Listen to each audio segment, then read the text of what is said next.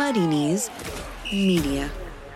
As the Chairboys take their seat at the EFL's top table, we salute Wycombe. And what about Wigan? Crisis schmisis. The Latics as great as Hull are horrible in DW demolition. We'll tell Norwich something about grass and its greenness and generate some clickbait by announcing that Pep Clotet has left Birmingham City. This is the Totally Football League show. Hey gang, Matt Davis Adams here. Hope you're well. I'm here virtually with producer Abby and my two EFL experts. Sam Parkin played for 10 EFL clubs and is in the Swindon Town Hall of Fame. Hi Sam, um, you okay, hun? Re Eoin Doyle swapping Swindon for Bolton. Ah, oh, well, it's not great, is it? Really upsetting, no. but um, you know we will always have the memories, and he's a good sixty short of how many I plundered. and that is the real quiz. Uh, Adrian Clark swung in perfectly flighted crosses for Arsenal, Southend, Stevenage, and more. He's here too. Hello, Adrian. Yeah, hi, Matt. Uh, don't worry, I'll be quizzing the boys on their careers later in the show. But let's get to the football, specifically those wonderful Wanderers. You're listening to the Totally Football League show in association with William Hill. Huge kick from Allsop. More let it go.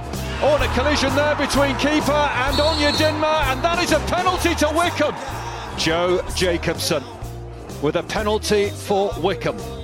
This to put them on the brink of Championship football for next season.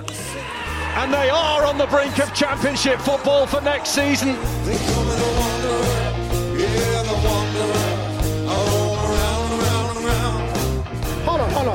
Tell me what we did, because I, I, I don't know what we did. Tell me what we just did. Well, you got yourself a place in the championship. I don't think they heard you in the back. Tell, tell me what we did. You got yourself a place in the championship.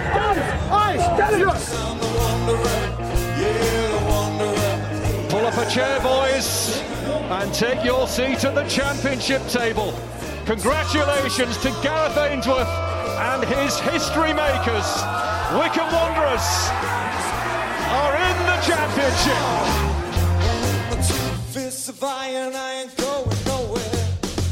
Fairy tales can come true. It can happen to you if you're in any way associated with Wycombe Wanderers, who are, for the first time, as we've been hearing, a championship club.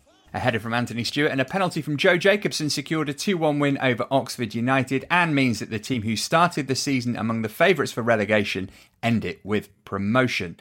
Sam, you were there just from watching on the TV. It had the feel of a fairly momentous occasion. How was it from the stands? Yeah, I, I, I didn't think it was a brilliant game. I didn't think the first half was brilliant. It was a little bit flat. I, I thought as a as a commentator, it was quite hard to get your teeth into, but it's just a remarkable achievement. And I feel sorry for Oxford because of I'd put them really on par with Coventry as probably the team I've enjoyed watching the most in, in League One. We've had Karl on the show.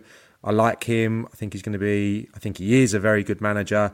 But the achievement is is unbelievable. So I'd be lying if yesterday I wasn't really pleased when I woke up that they've been able to achieve this. I had that short spell there at the the start of my career, and you know I've got a real uh, affection for the club.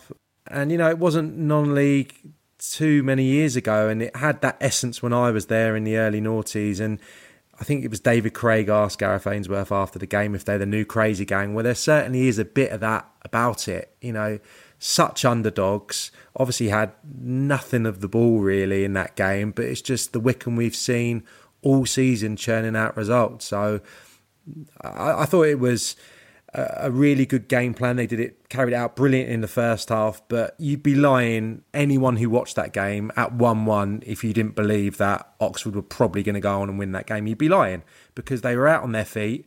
The only way they were going to get a goal, in my mind, was if Akinfenwa could flick one on, or Onyedinma could produce something, and it, it came from a mistake and that's exactly what happened from you know a player in Onyedinma who Clarkey gave us some brilliant stats on last week.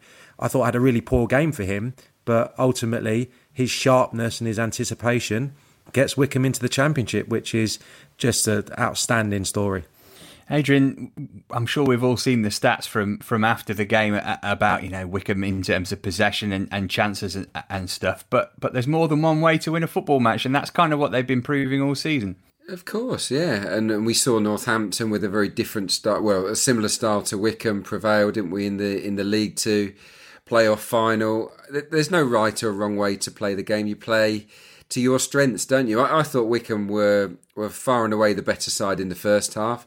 They imposed their will on Oxford, and and yes, they were clinging on. I mean, Oxford found their legs. I thought after two ring rusty playoff semi-finals and a poor first half by their standards, they gradually they came into their own, particularly down the right hand side. I thought with Henry and Sykes causing causing a few problems, but but yeah, ultimately they they probably did did shade it on the day, and I just thought they the outstanding performers were in were in the Wycombe rearguard. Obviously, Joe Jacobson came up with the moments that mattered, but Anthony Stewart, I thought it was one of the you know one of the great individual performances at Wembley. So many heroic interventions inside his own penalty box, and he scored scored a crucial goal, of course. So so yeah, he he was a he was a hero. The playoffs, I wonder, just just they fell in in Wycombe's favour. We know that it was controversial the way that they qualified for them, but but they came up against two footballing sides, didn't they, in Fleet, Fleetwood and Oxford, that kind of rely on sharp, fluent attacking football. And after that break, it, it just felt to me watching those games that they struggled to to find a rhythm, and that certainly played into Wycombe's hand, who, who, who they're just less reliant on having the the same kind of fluency to their play. But look, fair, kudos to them, tremendous performance. Well, last week we spoke to Joe Jacobson, who said corners are the new penalties. Well, on Monday night he nailed both, so it's only right that we speak with him again. Joe, congratulations! You've had a couple of days to, to digest it. Now, has it has it sunk in yet? No, not really. It's uh, it's all a bit strange still. I think um, the emotion and the, the excitement for, for winning the game is was there and it was apparent, and you you kind of enjoy it because you know you've done something special on that day. But I think the magnitude of what we've done hasn't quite sunk in yet, and I, I don't think it will be until you know the fixtures are released and, and, you're seeing who you're up against and who you're playing every week where you kind of think oh wow we're, we're in this now and we've got to kind of deal with where we're going to be. But right now everyone's just kind of just got this weird emotion of just buzzing really. You haven't stopped smiling and talking to people and, and just being excited about it Joe, well done. Um, I'm absolutely chuffed for, for, you and everyone at the club. It's a, a, club that I'm really fond of. I'm sure you are too, even though I only spent a, a few months at the club. I just want to ask you a bit about Gareth and that unbelievable spirit that you've got. Sometimes I think when people say that it's a bit contrived, and having been a player myself, it's difficult to get real unity amongst the group. But knowing David Wheeler, he's told me a little bit about it. I mean, how does Gareth get you all so motivated? How does he keep the squad players happy as well? Is he someone that can just keep everyone with a smile on their face? Because I think that's the, the toughest job ultimately for a manager. Yeah, the gaffer will come out himself and say his biggest kind of part of his job is his man management and the, the relationships he has with his players. And you know, it's not it's not rocket science what he wants us to do. He kind of just says, you know, do he makes everyone's job and everyone's position quite simple, breaks it all down, and kind of just says, right, do this for me, and and I'll be happy, and you're going to play. There's never any pressure to to get promotions to to achieve anything. It's just he's, he's, even said it before the game in a meeting. He said, Our job is just to get the best out of you guys and to, to make you guys the best players. And it's just nice having someone who, who kind of cares about you as well. He's, he's created this culture I've talked about before about, you know, this, we've got such an open squad there. Anyone can talk to anyone about anything. And it's, there's no kind of pressure uh, about performing, you know, to get three points on a weekend. It's, it's about kind of making, making you better people and, when he gives you that kind of platform to go and play, you can do nothing but enjoy playing football and, and wanting to be the best. And we do loads of little things around the around the training ground. Some days we won't even train. We'll do things just to kind of they call them development days, just to develop us as human beings. And and we get people in who do talks with us and things like that. And we've got a, like a culture that I've never experienced in football before. And and I think the more now people have been talking about it in the press and things, I think a lot more managers and teams are going to adapt this to to their kind of way of, of doing things as well. Yeah, that absolutely stood out, Joe, uh, in terms of the celebrations, all all as one. Um, what I found fascinating as a viewer was was seeing the the cajoling from the sidelines with the subs, with the with the directors. Um, everyone associated with Wycombe inside that ground was cheering and whooping and, and coaching from the sidelines. Um, very unusual, but but a masterstroke, in my opinion. Did did you take notice of that on the field? I'd like to say it was all my idea, um, but um, no, we actually spoke about it before the first Fleetwood game and said, look, there's no fans in here, but can we use the subs and the boys not involved and the guys in the stand to kind of create an atmosphere for us? And we kind of said, like, every tackle, every header, every shot, let's cheer it as if you know it's it's the best thing. It's like a goal. And and as soon as that started, from the first minute um, away at Fleetwood, we had we had it was like we had fans there. It was amazing, and we we made sure that there was subs warming up the whole time, giving encouragement, and it, it, it helped us a lot. And the second game against Fleetwood, they definitely took that on board because all of a sudden they had people dotted around the stadium shouting and giving us abuse and and things going on like that. But even at Wembley, in this huge arena, we could hear the boys up in the stands who were not even close to the bench. We could hear them shouting and screaming and, and yeah, just giving us encouragement, and it and it helps a lot. I think if you ask the Oxford players, they would have they would have heard it as well, and and there wasn't much coming from their kind of side of it. But it's because we spoke about it. We, you know, we tried to give ourselves every opportunity and, and use everything we could. And I think that was um, a huge, yeah, like I said, masterstroke from the gaffer to kind of get all the boys to, to jump on board. And they were so so happy to do that. You know, they could have been disappointed being on the bench, but they were they were our biggest fans that day, and it and it helped us massively. Oh, yeah, your contract was due to expire this summer. Have you have you had any word on the new one? Presumably, you had to sign a short term extension for the playoffs. Uh, yes, I've I've had word. Yeah.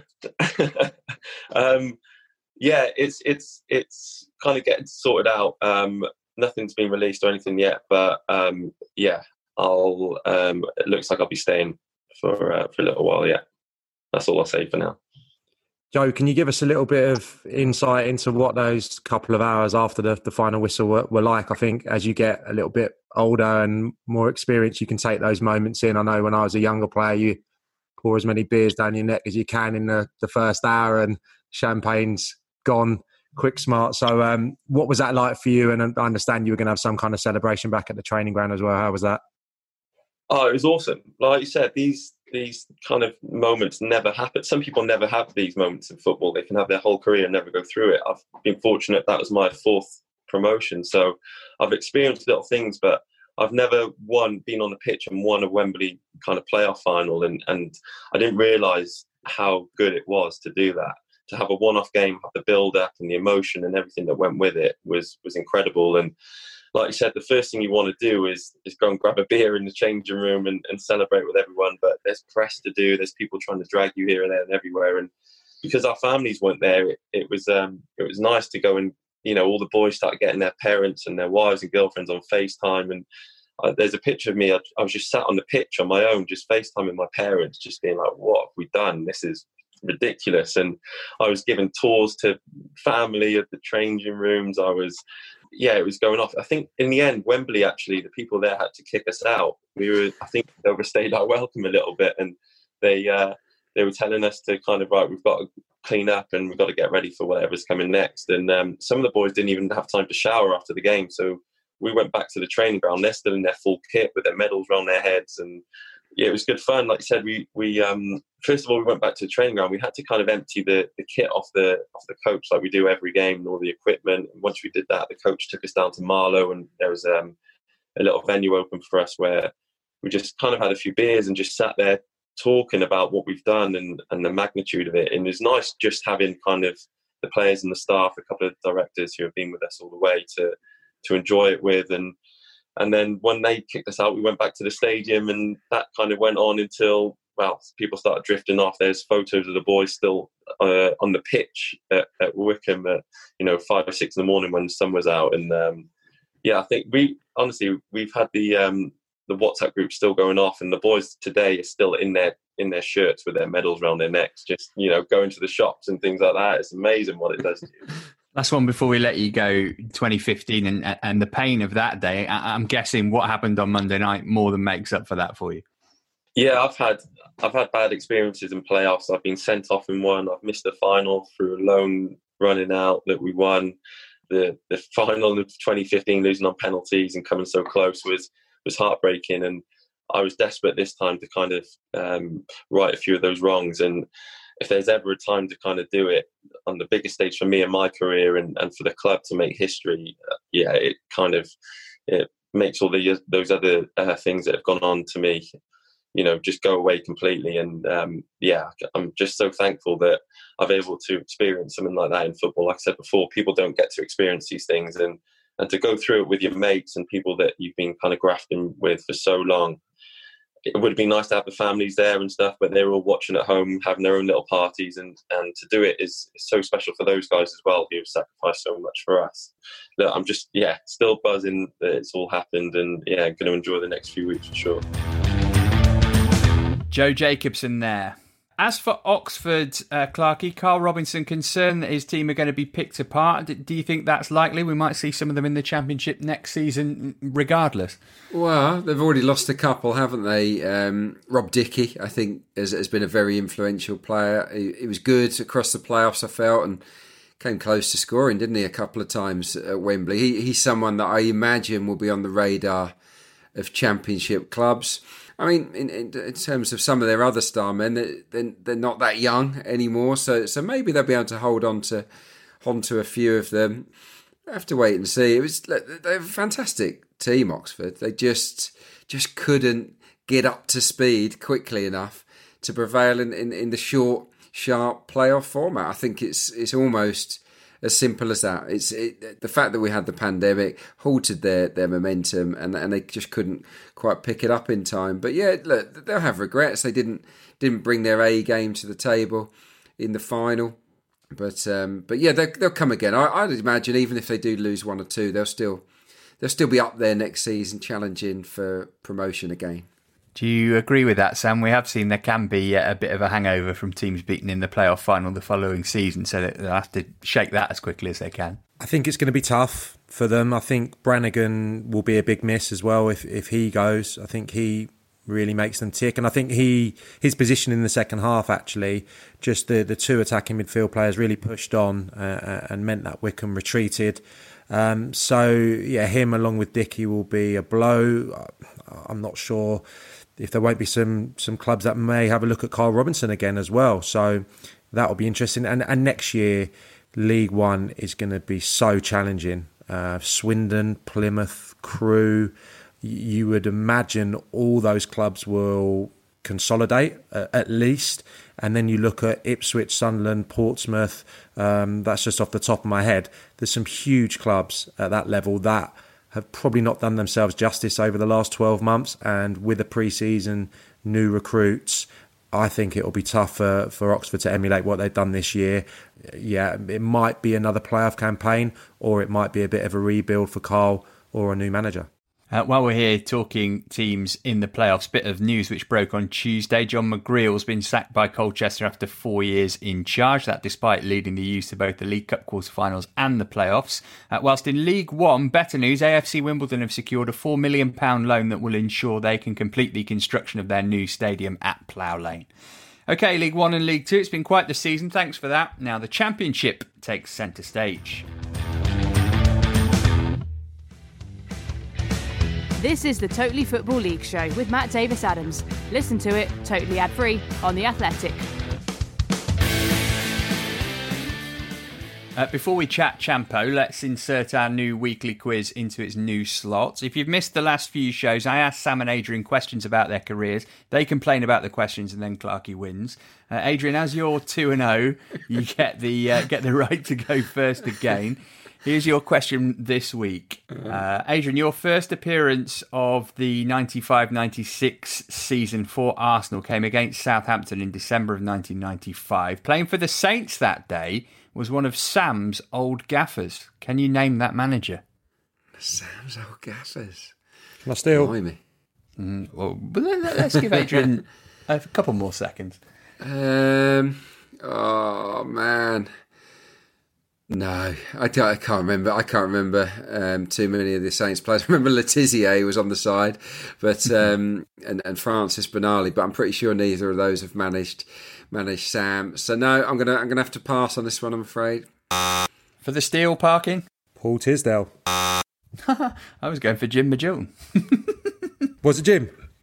Yeah.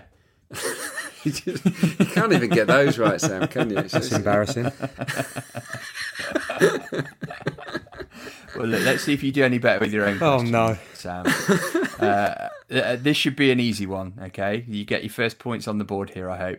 How many goals did you score whilst on loan at Oldham between March and May 2001? Considering I remember every single goal I scored, that would be three. Yeah, it is. Uh, you can have a, a, an imaginary bonus point if you can tell me when the goals came. I can tell you who they're against. Yeah, Two away at Swansea and one at home to Stoke. correct. A 2 1 win and a 2 1 defeat. Well, that's made that interesting for next week. Um, enough frivolities, though, to the Championship. Uh, championship headlines Wigan. That's the headline. Uh, the subtext being What do you do when every goal and every point could be crucial in your battle for survival? You beat a fellow basement battler 8 0. 8. Ocho. Wheat. Act. Uh, elsewhere in the bid to beat the drop, Luton were held to a 1 0 draw by QPR and Borough beat Reading. Whilst at the top, West Brom edged closer to an automatic promotion place with a goalless draw with Fulham. Cardiff all but ended Derby's hopes of playoff fun, whilst Millwall are on the march after their win against Blackburn put them on the fringes of the top six. The EFL have provided the following update read the transfer window. A statement reads Subject to formal ratification, the transfer window will open fully on Monday, the 27th of July. The window for international registrations closes at 11pm on Monday, the 5th of October, with an agreement in place with the Premier League for an extended two week domestic only window, which will close at 5pm on Friday, the 16th of October. Meanwhile, Kalvin Phillips won't be making any more appearances for Leeds this season. He's got a knee knock. And off the pitch, Pep and City have mutually agreed to leave each other's company. That's Clotet and Birmingham, to be clear. To Tuesday night's fixtures, and there's only one place to start. Better get in line. Five, six, seven, eight. forwards. And it's a wonderful finish. An eighth goal for Wigan, and that's the best of them all. It's a hat trick for Kieran Dowell. Wigan 8, Hull City nil. As of Wednesday morning, Wigan 12 points above the relegation zone, having equalled the biggest win in Championship history. As for Hull, remember when they banned the local paper for being too negative? Uh, let's talk about Wigan, though, Adrian. I mean, they're amazing, aren't they? 12 points clear as we record, 10 clean sheets in 11. I sort of had them down to win this game, but not be 7 0 up by half time. Well, if if Wigan were in playoff contention right now, you'd probably put them and, and Brentford as, as almost nailed on to South through to a Wembley showpiece. They're playing that well at the moment, Wigan. So solid, as you rightly say, defensively. And in this game, everything clicked, didn't it, going forward? Real pace, energy going forward.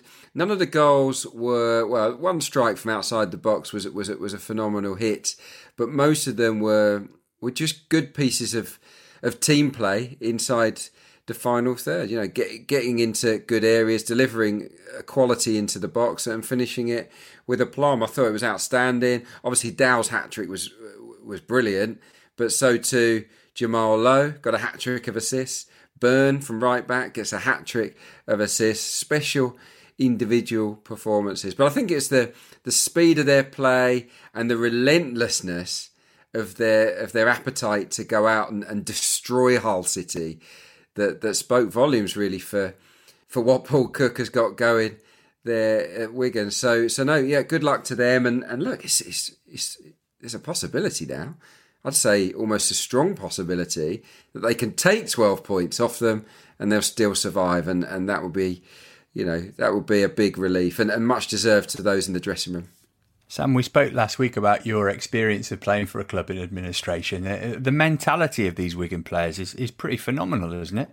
Yeah, absolutely. Yeah, they're doing, doing brilliantly. Um, I think they were written off probably before Christmas and um, went on a, a brilliant run. Uh, and obviously, they've, they've started like a house on fire since um, the, the, the restart. But in all departments, there's no point in, in, in listing the players. I think in every area of the pitch, they're at the top of the game at the moment.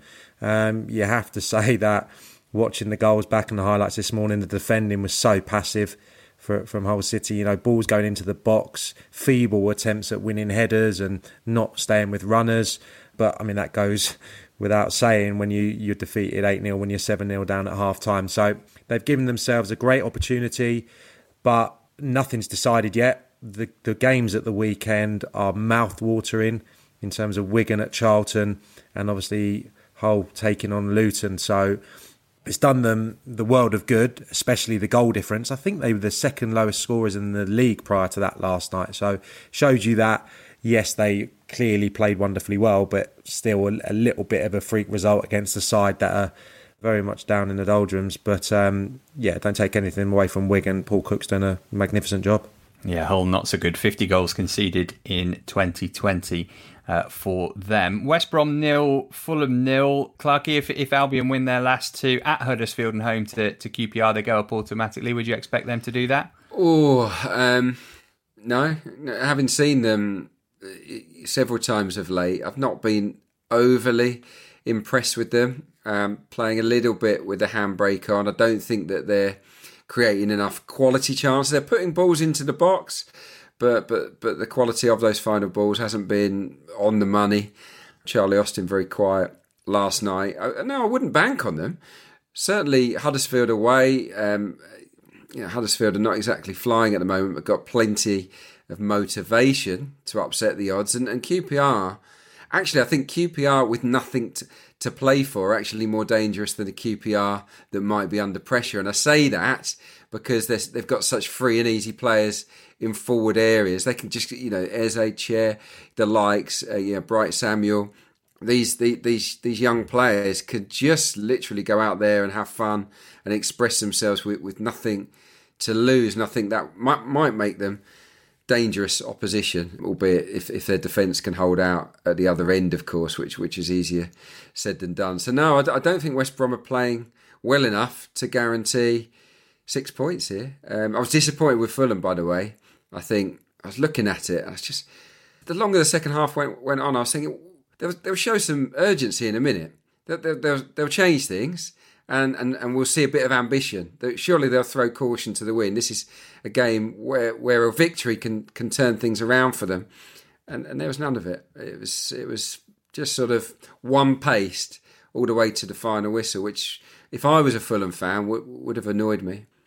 Uh, yeah, Fulham now requiring snookers really to go automatically. Uh, at the bottom, big win for Middlesbrough. They beat Reading 2 1 at the Madstad. Meanwhile, Sam, you were in Wales for Cardiff's win against Derby. Big one for Neil Harris' team, probably the end of Derby's playoff hopes. Uh, what, what, were your takeaways from the match? Some pretty lamentable defending from the visitors from uh, the highlights I saw.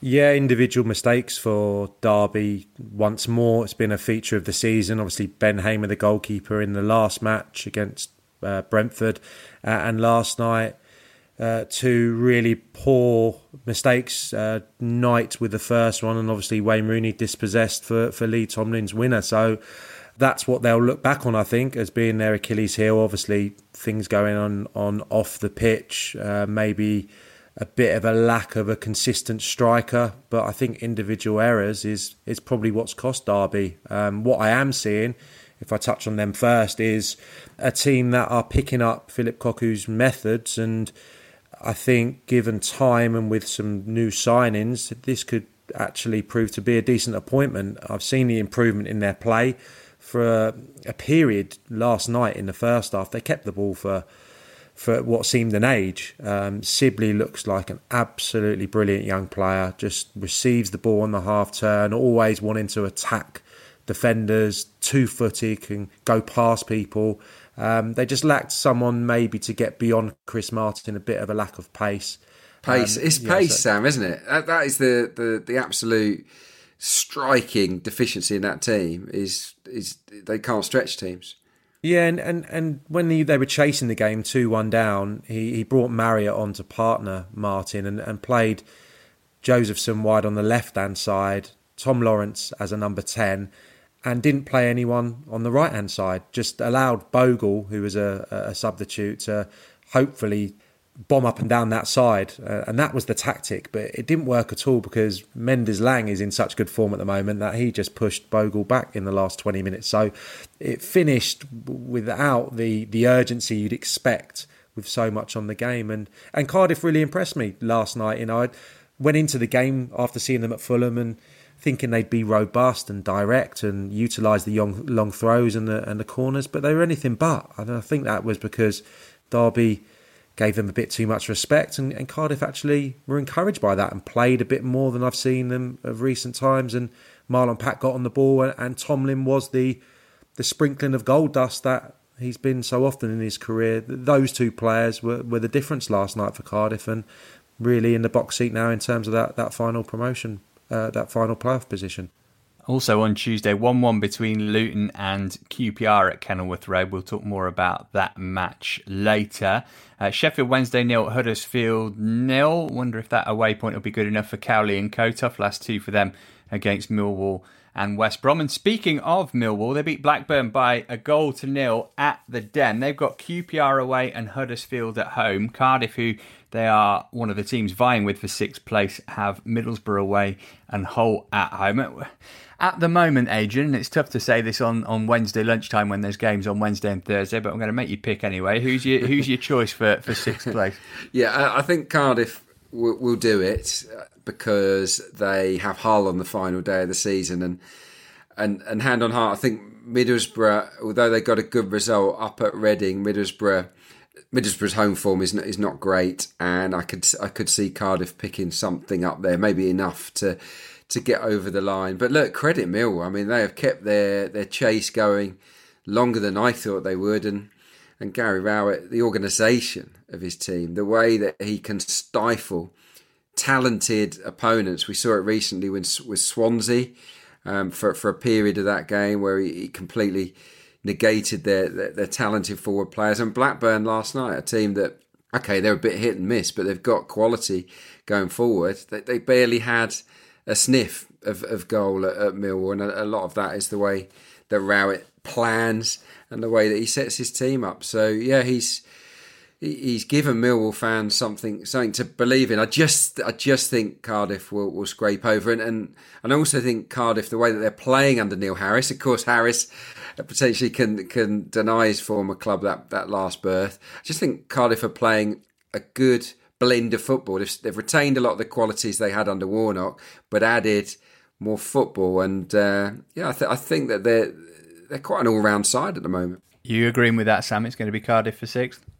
Just about, yeah. I, I thought a fortnight ago that Cardiff and Millwall had the best fixtures, uh, and that's how it's played out. But obviously, Swansea and, and Bristol City play tonight. Bristol City have somehow got themselves two results, so you can't discount them or, or, or Preston at this point. But yeah, I just think with Middlesbrough pretty much safe after last night, Cardiff City probably need a point there, and they'll be confident that they can beat Hull City at home on the final day. As we say, games on Wednesday and Thursday of this week. Once they're done, there are but two rounds to go. We'll look ahead to the final fixtures next. On Apple Podcasts, Spotify, Smart Speaker, and now ad free on The Athletic, this is the Totally Football League show with Matt Davies Adams. Before we get to the weekend, let's talk Luton Town and what their chances of survival are with someone who knows a lot more about them than we do. She's a woman of many hats and a fan of the Hatters. It's Talk Sports and Sky Sports, Faye Carruthers. Faye, it's been a bit of a tough year in the Championship for Luton. How, how have you found it as a supporter? stressful, very stressful. But yeah, to be honest, we weren't really expecting to do anything amazing this season. We thought if we can finish mid-table, that would be great, and that's how we thought it was going to pan out. And then we just had such a poor run of results, and you know, it ultimately didn't work out with Graeme Jones at, at the helm. I feel like we've got a bit of impetus back again with with NJ back. Um, so you know, two games to salvage things. It was a bit of a familiar story though on Tuesday against QPR 1 1, failing to hold on to a lead. Do you think that's going to be costly? Uh, yeah, I mean, we, have made a lot of costly mistakes this season. Defensively, we've not been good enough. Um, you know, we, we have let in a lot of late goals. It's, it's incredibly frustrating. However, it's something that we're going to learn and it's something to be expected in, in this league. It's not you know, we, we had that problem at times in, League One as well. Um, I don't know what it is about the players switching off, um, but certainly that's something that we're going to have to we're going to have to work on, and we cannot afford to do that in the last two games. This is now crucial. The first of those last two games is a big one up against Hull City next. Uh, 3 0 in the reverse to Hull, but judging by Tuesday night's performance from Hull, you're probably feeling a little bit more confident. Oh, do you know what? I'm not though. That's No? the worst thing. So I'm, I, I am a, a positive person. You know, I am most definitely an optimist, not a pessimist. However, I could really have done without Wigan doing exactly that because you tend to get a response back, don't you? I was trying to think uh, what Southampton's response was to that 9 0 defeat to Leicester, and I think they lost their next two games and then rallied. So I'm hoping that that's the case. I also no offense to Grant McCann because I really like the guy, but you know I was I was hoping they weren't going to sack him as well because I don't want a kind of new manager assistant manager bounce that teams tend to get either. I don't know if it's a good or bad time to face them. I would say, and I feel really harsh saying this, if we cannot beat Hull, having watched them capitulate against Wigan, then we don't deserve to stay up. But I really think we'll beat them. Go on then, head versus heart. Where are Luton finishing? Uh, just above the relegation zone, we're going to do it. Faye Carruthers, Hatter and reporter there. To the weekend end, the penultimate round, the round that could see so much decided, the round that we've all been waiting for, the last weekend round of the Championship season 2019 20. Phew. Uh, let's have a look at some of the games then. We'll, we'll start at the top. Adrian, you've got an eye on, on Derby versus Leeds, uh, a a game which could have been a massive one, but but it might all be sewn up by this point. It, it could be, yeah, but but if it isn't, then then I would anticipate Leeds sewing up in this in this fixture, and I just think it's it's kind of there's a little bit of irony there, isn't there? That cast your mind back a year with Lampard and Spygate and, and, and everything that went on, those the way that Derby came back in that playoff semi final to kill Leeds United's promotion dreams. You know, how much has changed? You know, no Lampard, he's at Chelsea, Derby re- rebuilding with, with, with younger players of their own this time rather than than loanees and, and Bielsa, the constant, still still doing the same things that he did last year and and and improving. I have to say, and uh, yeah, I just think that this is the match that they'll probably seal it with. Hernandez turned into a super sub. We know how superstitious Bielsa can be, and and it's just worked lately, hasn't it? With having Hernandez on the bench and then bringing him on usually at half time to to come on and make the difference. So yeah, it's. Uh, yeah, I've, I've been impressed. I think I think they've played some good football, fast football. They look super fit, the Leeds United players, and and uh, yeah, providing they don't slip up at, at, against Barnsley in the match at, uh, on Thursday night, then then yeah, I, I, can see them sealing the deal at, at Derby. Should should be a good one. Sam Swansea versus Bristol City, um, a big game whenever it's played, given the, the hostilities between the between the two clubs and their supporters. But but this one could be a massive one, depending on how Swansea get on at Forest on Wednesday. They, they've still got a chance of making it into the playoffs too. Yeah, and, and Bristol City against Stoke tonight. So um, a lot depends on that, but it probably looks like it's going to be win or bust uh, for both of those two teams come the weekend. Both teams changing their shape in, in, in recent games and, and weeks. Swansea, I thought, were pretty good against Leeds, um, closed them down high intensity pressing from Brewster and Ayew in particular. Defensively as well, Guehi, after a bit of a, a horrible start to life at, at, Swansea, seems to have rediscovered the, the, form and showing the, the player that we know he can be, Matt, from watching him uh, at Chelsea for all these years. But um, I suppose the story here is, is Bristol City and Lee Johnson leaving his position. Uh, Dean Holden taking over temporarily and getting two wins from two and just simplifying things. Again, it's a, a 3 5 2, but Weimann and Paterson playing as number eights, I think, has been a masterstroke. You know, Korey Smith can, can anchor that midfield, allowing those two to go and be really creative. Uh, and um, they're looking very good attack wise. Nahki Wells as well uh, amongst the goals in the last few games, and I just think that they're, they're looking better in this shape. He's brought Benkovic back in defensively, so it's been a really good start to life for, for, for Dean Holden and um, I'm sure the supporters are, are, pleased. It may be too little, too late, but it should be a really free flowing, attack minded game with what's at stake. You'd expect goals. Uh, Adrian, you've also been looking at, at Preston against Birmingham. Preston maybe long shots for the for the playoffs now, but but for Birmingham, this is this is all getting a bit messy, isn't it? Managers left; they're, they're not a million miles away from from the bottom three themselves. Well, it's all been a bit shambolic, let's be honest. At St Andrews, but huge game by the way. Um, before the weekend, Birmingham entertaining Charlton. Now, Lee Bowyer, former Blues player, of course, touted with the job. You know, he's one of those names linked with with replacing Clotet, so that would be a fascinating match. I'd actually. You know, look, the way the teams are playing, you, you'd probably fancy Charlton to to nick something there, which would, would make it even bigger for Birmingham at Preston. Um, yeah, just it's just been a mess, hasn't it? Obviously, with Clotet announcing he was leaving at the end of the season and then getting sacked because because of poor results. Winless in eleven, failed to score by the way in four of their last five away games. Hogan just hasn't got going at all since the restart, so so that's an issue. But yeah, I just I, I just looked at it and uh, with the two caretakers, it was it couldn't have been a worse start for them. Steve Spooner and Craig Gardner. So you take the reins from, from Pep Clotet, you go to Stoke, who have just been battered by Leeds, and you change the system. You go to three at the back. You chuck in a kid, Nico Gordon, as part of that back three. You put you put Wes Harding at left wing back, which uh, an alien. It feels like an alien position in my view. You you drop Crowley and, and Bela, twelve assists between them, and you get beaten two 0 and it's a miserable, miserable performance. And, and and and also one thing that stood out for me was with the changes during that game. Three three pretty much untried youngsters came on ahead of ahead of more experienced names. So so it was just really weird. And I, and I, as, as as caretaker gaffers, and I don't want to you know say that they they're out of their depth, but Steve Spooner and Craig Gardner did not have a good debut. Um, so I'm fascinated to see what their response will be against Charlton, and and ultimately in this game at Preston. And Preston have seemed like they've stopped the rots and they've got players that were out of the side in form. There's a bit more competition for places now. So I think Preston are, are at it. Uh, and Birmingham aren't. So so they're in, they're in big big trouble. I think Birmingham, and potentially it could get worse if, if the EFL dish out punishment as well.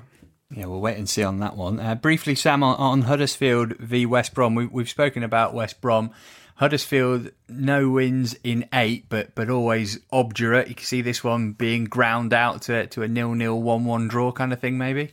Yeah, absolutely, Matt. I mean, if you we cast some minds back, uh, I think Danny Cowley's first game was at West Brom for Huddersfield. They they lost four two on that day. It's not going to be like that. Um, I've got on the commentator's stat for you, Matt, because I know you like doing this. Mm. Um, they haven't scored for four games in a bit. I've written down 379 minutes. Why do commentators always do that? Uh, 379 minutes since they last scored Huddersfield, and, and Clarkey touched on West Brom earlier. Uh, yeah, a little bit limp in an attack, a lack of threat. Robson-Kanu doesn't look like he's going to get a goal. Charlie Austin a little bit on his heels, I felt, against Fulham, not making those darting runs in, in the box. So, yeah, it, it's going to be really tight. They're devoid of attacking intent, Huddersfield. They've not scored from open play in, in one of the last eight games. They've only scored from open play, sorry, in one of the last eight games. So, that just shows you exactly where they're at. I would suggest it'll be nil nil, or West Brom will get that goal probably through Pereira or Diangana, who are their two best chances of goals, uh, and get the job done. But it's probably going to be a hard watch. Uh, and Danny Cowley, you know, needs probably to show some improved performances before the end of the season because I don't think the support has seen one over at the moment. Uh, in terms of the final round of games, they all kick off at 7:30 p.m. UK time. That's on Wednesday next week, the 22nd of July. It means we'll be dropping next week's show a little later than usual, so we can reflect on those final games. And there are plenty of standout fixtures, lots of them involving teams trying to stay up, like Adrian Cardiff against Hull. At this stage, given what's happened, but before they play Luton, is it difficult to make a, a case for Hull staying up? Yeah, I, I just don't see it. No, I think I think Luton have got got something going under Nathan Jones. They were they were slightly fortunate by all accounts to, to cling on for a draw against QPR. So so that is that is a slight concern, but but but the morale at Hull City looks so low, and the body language of the players. I, did notice it, and then they're, they're getting no favours, by the way, from the local media. I, I couldn't resist looking at the Hull Daily Mail's player ratings from the 8 0 demolition at Wigan, and they tagged it as their lowest ever in the history of the newspaper ratings. Um, it, basically, all of the players got between a two and a four out of ten. So, um, so yeah, morale will be will be low. I, I can see Cardiff, especially under Neil Harris, He's a good motivational manager. I can see him being pretty ruthless and, and, and Cardiff swatting swatting the Tigers aside. And I think Hull Hull will go down. Who goes down with them? Well, I mean, who knows at this stage? So much can change between now and our next podcast on the pitch, but also, let's be honest, off the pitch as well. If the EFL pull their finger out and, and decide on, on, on what they're going to do sanction wise. Yeah, that could change everything. I'm just looking at these these final fixtures, Sam. Uh, Leeds v Charlton is, is one that um, that stands out. You've obviously got Charlton connections, mates with mates with Johnny Jackson. Lee Bowyer is number two. I just wonder if they'll be hoping that Leeds get promotion wrapped up ASAP because it becomes a completely different prospect going to Elland Road when maybe the Leeds players have, have been out the night before or a couple of days before, as it is to, to playing them when they are desperate for the points. Yeah, they'll be hoping they take lead of how uh, the Liverpool lads enjoyed themselves, conducted themselves, and then got smashed at Manchester City in the, the, subsequent game. So, yeah, there could be something in that, but you know, obviously, a lot hinges on the next couple of games for for Charlton. I believe that Barnsley are probably gone given the fixtures, Leeds, Forest, and and Brentford, obviously to come. I think it's going to be difficult for Hull City off the back of that result last night, and when you consider the fixtures and you know, looking at what Wigan have got left, I, I, I think the, the final side is probably going to go down on goal difference. So I'm talking one of Luton, Charlton, or Wigan. And as it stands, Luton have got a lot of work to do in that regard. So unfortunately, if you were putting me on the spot, they're probably the three I would go for, with Wigan and Charlton just escaping by the skin of their teeth. Yeah, Wigan hosting Fulham last day. Uh, we've spoken a fair bit about about both those two. Mm. I just wonder, Adrian, with Fulham, are they going to be in good enough form to get through the playoffs? Does that even matter? It, it feels like they're really up and down kind of team. Well, they're not in disastrous form. they they're just not. They're not playing to their potential, in my in my opinion. They're they're relatively tight at the back. They're not they're not leaking goals, but they're not scoring very many goals, are they? And you just look at their team and you you expect more. And tactically, I'll go back to it. I expect a bit more from Scott Parker. There's no gear change. I want to see a bit more, a bit more uh, aggression, determination at times. Maybe I mean they went slightly more direct. I noticed against West Brom, but but very few counter attacks. They're not great on the transition. It's just all a bit samey for me with, with Fulham, um, who who possibly I suppose if, it, if it's looking like they'll be in one of those middle middle teams in the playoffs. might end up with, with Nottingham Forest, and and I, I, could see those two those two legs, if if they occur, being quite cagey, tactical, low scoring affairs. So so yeah, we'll we'll have to wait and see. If West Brom blow it, by the way, and Brentford with Barnsley on the last day could put Barnsley down, could could nick that second that second spot. If West Brom end up in the playoffs, you just wonder whether they're you know how their morale will will be because I think mentally they'll they'll be on their knees. Slaven Bilic will have to do a sensational job of, of lifting them to go again in in the playoffs. So um, so yeah, I, w- I would suggest that the playoffs will be wide open. Yeah, it's going to be fascinating couple of rounds of games, and we're going to have plenty to talk about on next week's show. Right, Abby, give us some odds on the championship per William Hill's prices at the time of recording. Who are the outright favourites to win the league? Well, it'll be no surprise to hear that Leeds are 1 to 14 to win the whole league. Uh, West Brom 10 to 1. And if you have, I mean, why would you? Brentford 25 to 1. uh, how about to make the top six? I see Forest are all but nailed on. What about some of the outsiders? All but nailed on. We're looking at Cardiff and Millwall. Um, Cardiff are two to five to make the top six. Millwall five to one. But further in than uh, than Millwall are Swansea. We haven't mentioned them as being outside as a potential top sixes, but they, according to William Hill, are four to one. And Matt, you'll be glad to hear that having been five to one last week, Derby are now 150 to one think I speak for all of us when I say. um, how about the odds for promotion? Wow, Leeds one to five hundred. I see. Is there is there anybody that might be a bit better value? I mean, it's all it's all pretty much nailed on according to William Hill because Leeds, West Brom, and Brentford are all odds on to be promoted. So if you wanted Nottingham Forest as your outside bet, that's eleven to two. Fulham two to one. Cardiff nine to one. Swansea twenty five to one. Um, there are no odds, I must say, on relegation because, as we have mentioned, literally anything could happen between now and the end. There's a lot of points deductions that we are expecting. So no odds on William Hill on relegation. Thanks, Abby. Right, that's just about it for this week's show. Before we go, though, let's talk drubbings. I want to know the biggest win our two former ballers played in, and and how did you celebrate? Sam, I'm imagining a big win is only a big win for a striker if you're on the score sheet. Yeah, yeah, pretty much. Uh, I can't recall anything above six. I remember beating Notts County 5 0 with Swindon and beating Southend 6 0 uh, during my three years, but I can't think of anything higher than that, I'm afraid. Will that do? You, in terms of your, your celebrations, I guess like a 5 0 against Notts County on a random game, you're not going to go mad about that like you, you would do a 1 0 against Oxford, are you? So does it, does it make that much of a difference to you how much you win by, or is it, is it just kind of making you feel good and, and bragging rights? Yeah, yeah, I, I think so. Um, obviously, you'd have a good feeling within the, the, the squad and at the training ground the following week, but it doesn't, I don't think, alter your plans that evening or over the course of the weekend. That said, it probably meant that I would have gone out in Swindon that evening. Uh, the lads used to obviously try and persuade me because I was still living at home at, uh, at that time with my mum's, but um, it would normally mean a little trip to uh, one of those vast Tesco's where I'd uh, spend 20 quid on an outfit and much to everyone's amu- much to everyone's amusement, and then uh, go out and uh, and enjoy the bright lights of Swindon. So that's what we normally do: go and get the beers and the pizza, and I get a, a naff pair of jeans and a pair of trainers and a bit of knitwear, all for under a score.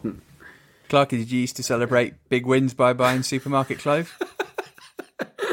I can't quite get my head around that.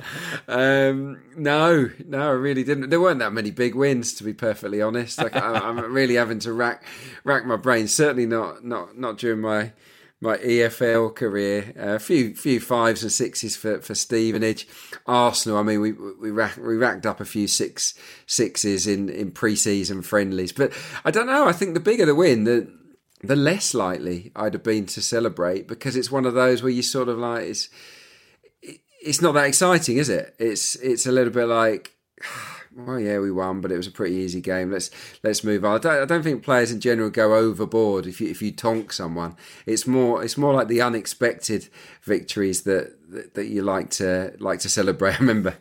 I remember one game at Plymouth. I think we went there and won three two. Obviously, it's a beast of a journey. I was playing for Southend, and and I think it was Alvin Martin was the manager, and he sanctioned the supermarket stop off. Sam will know about these, where you can sort of basically just load up on, on crates of, of booze. And the time we got to to Roots Hall, um, players were, were yeah fall, falling off the coach. It was it was quite quite disturbing, but it was it was a cracking journey. The journey went much faster than it normally does when you play Plymouth away. Good stuff. Um, next time we meet, the championship season will be over, and we'll be with you on Thursday. That's the 23rd of July to review it all. Oh, and then we'll look ahead to the playoffs because it's not over, not over, not over yet. Bye for now. You've been listening to the Totally Football League Show, a Muddy Knees Media production. For sales and advertising, please email sales at muddykneesmedia.com. Keep up to date with everything across our Totally Football network at The Totally Show on Twitter and Insta, and be sure to check out our website, thetotallyfootballshow.com.